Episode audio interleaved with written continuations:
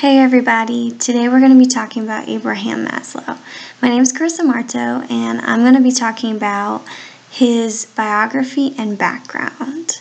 And then later on you're going to hear from Ashley Bacon and Melanie Maddox. So, who is Abraham Maslow? I mean, we've heard of his name before and we kind of understand like who he is. He's a psychologist, right? Well, Abraham Maslow was an American psychologist, maybe the best known for his humanistic psychology and for his famous hierarchy of needs, which we're going to delve into later. But what made Abraham Maslow do these things? Why was he a great psychologist and what made him, well, him? So, in his early life, Abraham Maslow was born on April 1st, 1908, in Brooklyn, New York. He grew up in the first of seven children, was born in a Jewish family, and they emigrated from Russia. Maslow later described his early childhood as unhappy and lonely. He spent much of his time in the library immersed in books. This is interesting because he was one of seven children yet he felt alone in the world. So, following this, eventually Maslow went into study of law at City College of New York. He married his first cousin, which is really odd. Um, you would think that in his day that it wouldn't, you know, you wouldn't be marrying your first cousin, but hey, to each his own.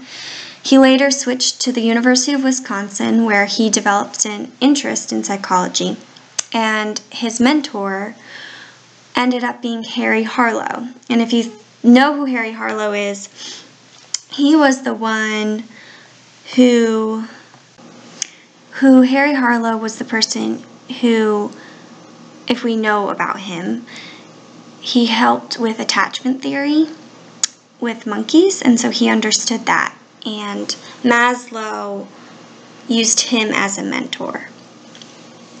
So, Maslow earned all three of his degrees in psychology from the University of Wisconsin a bachelor's degree in 1930, a master's degree in 1931, and a doctorate in 1934.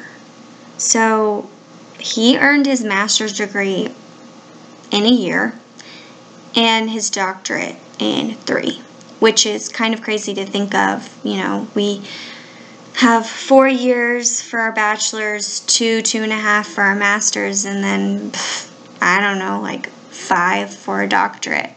And so he finished his education very quickly um, from what we consider. Now, we're going to look at different career and humanistic theories that Abraham Maslow went through. And so Abraham Maslow began teaching. So after he went through college, after he got his doctorate, he started teaching at Brooklyn College in 1937. So that was only three years after he graduated for, from his doctorate. So he continued to work as a member of the school's faculty until 1951. During this time, he is heavily, heavily sorry, influenced by Gestalt psychological psychologist Max Wertheimer, an anthropologist and anthropologist Ruth Benedict. Maslow believed that there were such exceptional people that began to analyze and take notes on their behavior. So he learned from Harry Harlow, um, Max, and Ruth through and by taking notes and like learning their behavior to see how he were to build onto his theories. So he took he took theories from other people and understood what they were seeing so he could then develop his own theories. Then, fast forward a little bit, during the 1950s, Maslow became one of the founders, driving forces behind the school of thought known as humanistic psychology, which I won't talk too much in depth about. Um, we'll be talking about that later. But he was one of the driving forces and the founders of this. His theories included, so I'm just going to like briefly let you know what they were hierarchy of needs, self actualization, and peak experiences.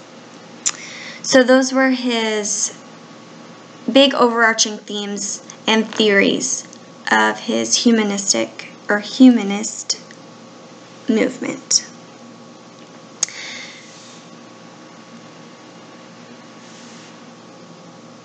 So, what were his contributions to psychology? Mm.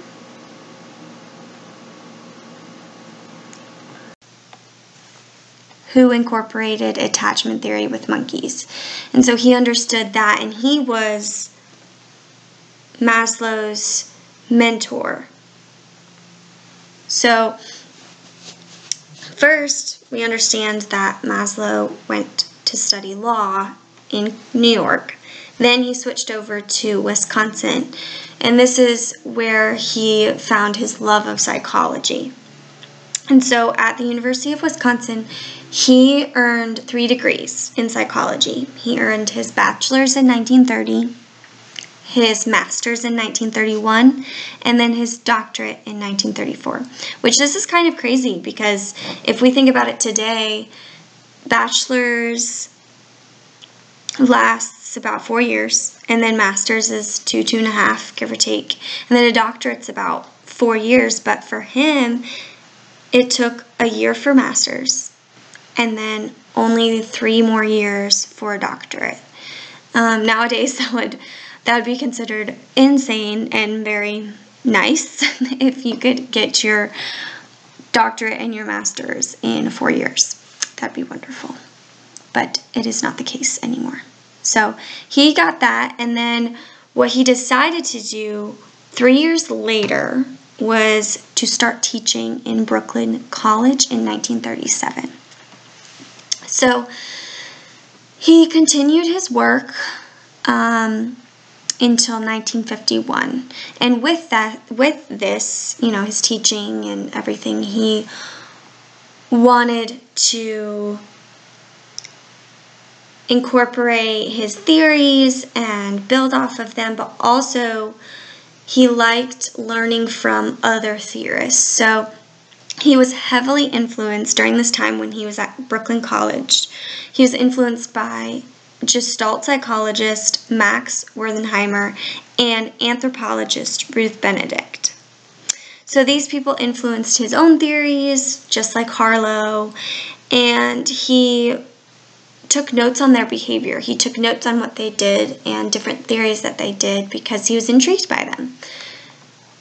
And he wanted to also understand theories and research on human potential because he thought humans were able to do better than they do or what is the actual potential that people can reach? He was interested in that. He wanted to delve into that and see what other people knew about. So, following this in the 1950s, Maslow became one of the founders and driving forces behind the school of thought known as humanistic psychology.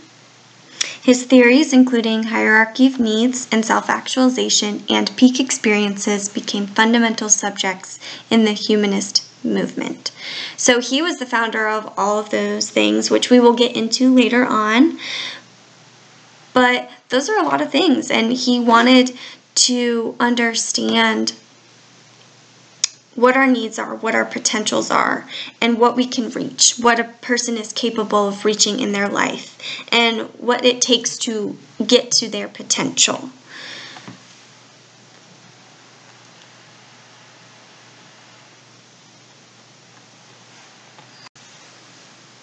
This was so interesting because at the time, many psychologists focused on aspects of human nature that were considered abnormal. So they looked at more abnormalities, while Maslow shifted and focused on more po positive sides of mental health.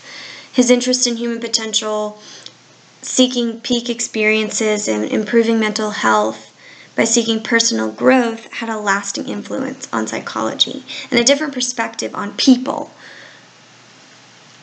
Even though he only lived until 1970, he had a lasting effect on psychology and people. So we're going to now shift over, and Melanie is going to talk about all the different theories and different philosophies that Maslow had in his life and what we kind of understand about him now. Now we're going to shift the podcast over to Melanie, who is going to be talking about different philosophies, ways of thinking, and theories that Maslow had in his life. Abraham Maslow is known for his contribution of positive psychology and humanistic psychology. Maslow started out studying behaviorism, but he did not like the limitations of behaviorism. He believed behaviorism did not focus enough on how humans differ from animals. He also did not like psychoanalysis because he believed it focused too much on the sick half of psychology and not enough on the healthy half. So Maslow came up with his own theory called the hierarchy of needs. His hierarchy is what he is most famous for, and it includes five stages. His five stage model can be divided into deficiency needs and growth needs. The first four levels are often referred to as deficiency needs or D needs, and the top level is known as growth or being needs, also known as B needs. Deficiency needs arise due to deprivation and are said to motivate people when they are unmet. Also, the motivation to fulfill such needs will become stronger the longer the duration they are denied. For example, the longer a person goes without food, the more hungry they will become. Maslow initially stated that individuals must satisfy lower level defic- deficit needs before progressing on to meet higher level growth needs. However, he later clarified that satisfaction of a need is not an all or none phenomenon. He admitted that a need does not need to be met 100% before moving on to the next need. When a deficit need has become more or less satisfied, it will go away, and our activities become habitually directed towards meeting the next set of needs that we have yet to satisfy. However, growth needs continue to be felt and may even become stronger once they have been engaged. Growth needs do not stem from a lack of something, but rather from a desire to grow as a person. Once these once these growth needs have been reasonably satisfied, one may be able to reach the highest level called self actualization. At the base of Maslow's hierarchy of needs pyramid are the physiological needs, which include such things as the need for food, water, air, homeostasis, and sex. Maslow placed these needs at the base of the pyramid because they are essential for survival. These foundational needs must be fulfilled in order to give something for the rest of the pyramid to be built upon. Once the physiological needs have been mostly fulfilled, the safety needs begin to take precedence. These safety needs include work security, protection from danger, health, and well being. Once the needs at the first two levels of Maslow's hierarchy have been fulfilled, the social needs begin to take greater precedence. These needs are centered on belongingness or need to form and maintain lasting social connections. These can include relationships with family members, romantic partners, friends, and acquaintances. After the social needs have been addressed, the need to gain esteem and recognition becomes more important. All people have a need to feel appreciated and respected. People like to be recognized for their work and accomplishments, whether these are related to work, school, hobbies, or some other area of life. By gaining recon- recognition for these accomplishments, people gain a sense that they are making important contributions to society. Maslow believed that self actualization was at the peak of the hierarchy. Self actualization involves the need to fulfill your total potential and to become the best that you can possibly be. What a man can be, he must be, Maslow summarized. What this entails exactly depends upon what is important to the individual. For an athlete, self actualization might involve reaching maximum physical condition and athletic ability. For a musician, it might involve achieving a high level of accomplishment with their instrument. It is important to realize that self actualization is not a destination or an endpoint.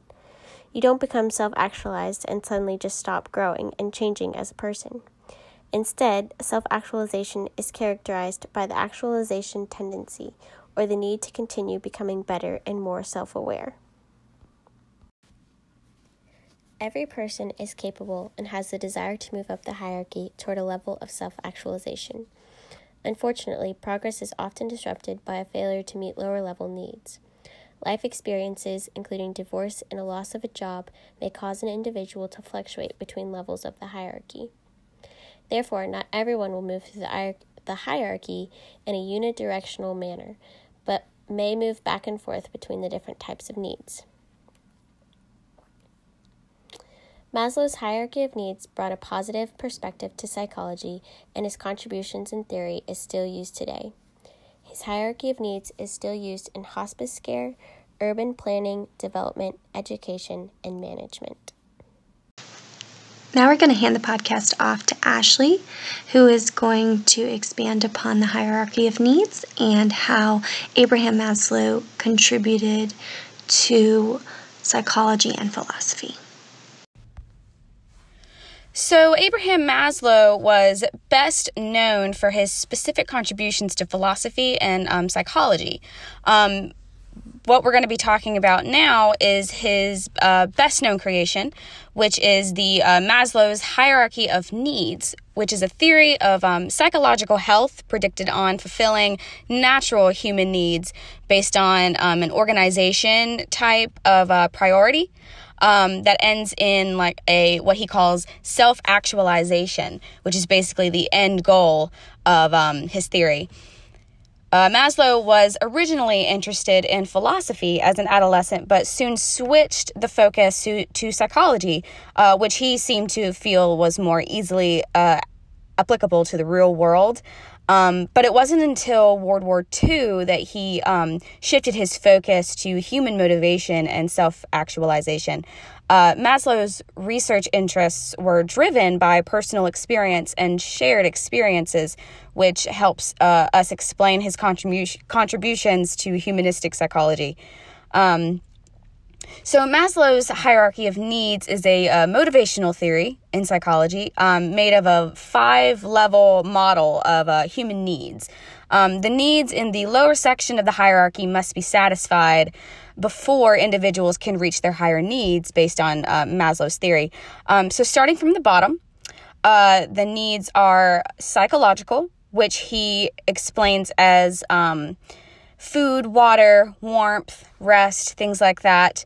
Um, second, uh, above that would be safety needs, which is just basic security, um, safety in life. Um, those two would be considered uh, basic needs, uh, according to his theory. Uh, above that is belongingness and love needs, um, intimate relationships, friendships, um, relationships with um, coworkers, maybe depending on the age, um, relationships with parents, things like that. Um, directly above that is uh, esteem needs, so self esteem needs, which is basically um, you know prestige and uh, like a feeling of accomplishment uh, confidence, things like that. Those two Maslow considered to be psychological needs, um, which happens later on in um, in growth. Um, and after fulfilling those four, you would reach, according to his theory, uh, self actualization, which is the self fulfillment need that um, each person is uh, thought to reach at a certain point. Um, and he bases that off um, basically achieving one's full potential um, that includes creative activities, maybe discovering your purpose in life, you know, whatever that may be.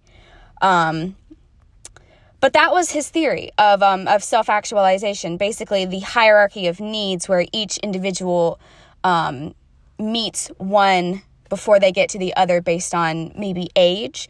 Um, specifically, if um, you know a child is born, they reach their psychological needs, they have their safety needs, hopefully.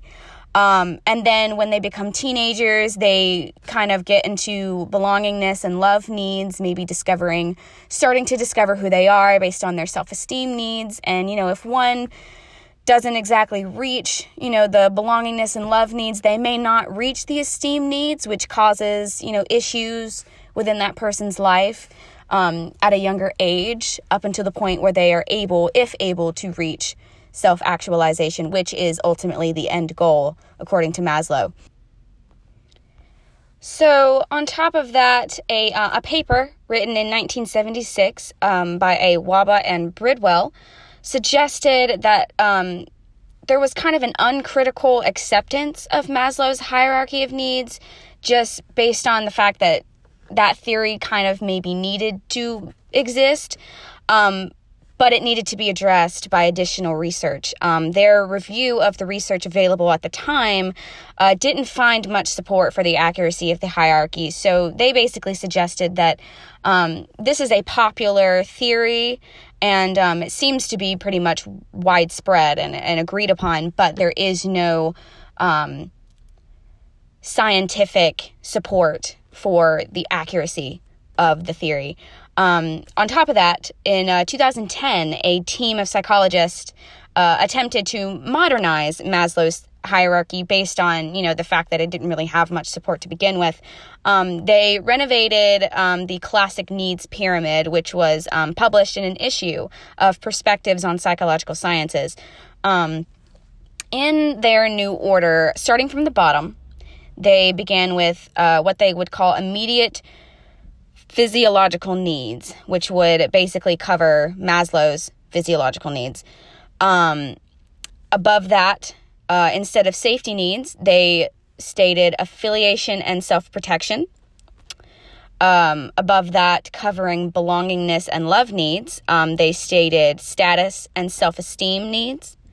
Uh, above that, covering esteem needs, they stated mate acquisition and um, mate retention. Uh, and then on top of that, covering self acu- actualization, um, they covered parenting. So parenting would take the top spot rather than self actualization.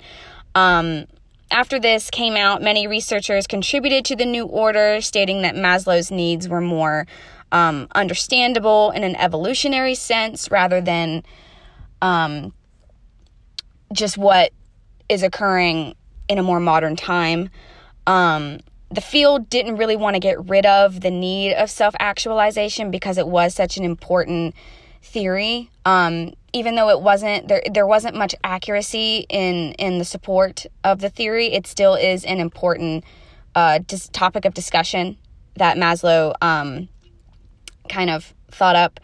Um, so they pretty much agreed that Maslow's needs remained. They would remain the um, top discussion in regards to the hierarchy of needs.